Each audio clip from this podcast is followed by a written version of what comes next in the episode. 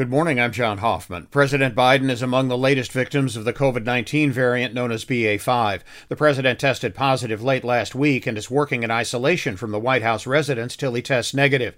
His press secretary says the president will return to the office and to travel once he's cleared.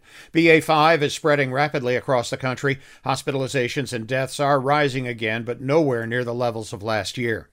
South Bend's Animal Resource Center is over capacity, and the people there are begging anyone who has an animal there or who wants one to come relieve the pressure. Some dogs and cats are living in offices because kennels are full. They say they do not want to euthanize dogs or cats because the owners will not come get them. Even fostering a pet for a week or so would help relieve pressure right now.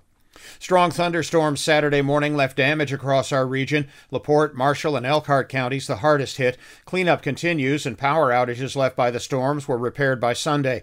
A lot of trees fell on power lines, cars, and homes. No tornadoes were reported, even if the damage looked like it. Baseball, the Cubs completed a three game sweep of the Phillies in Philadelphia Sunday with a 4 3 win. The White Sox beat Cleveland 6 3 to split that four game series. The South Bend Cubs won a slugfest at Four Winds Field 13 12 over Quad Cities. The Chicago Bears Sunday unveiled a new orange helmet they'll wear for a couple of games during the upcoming season.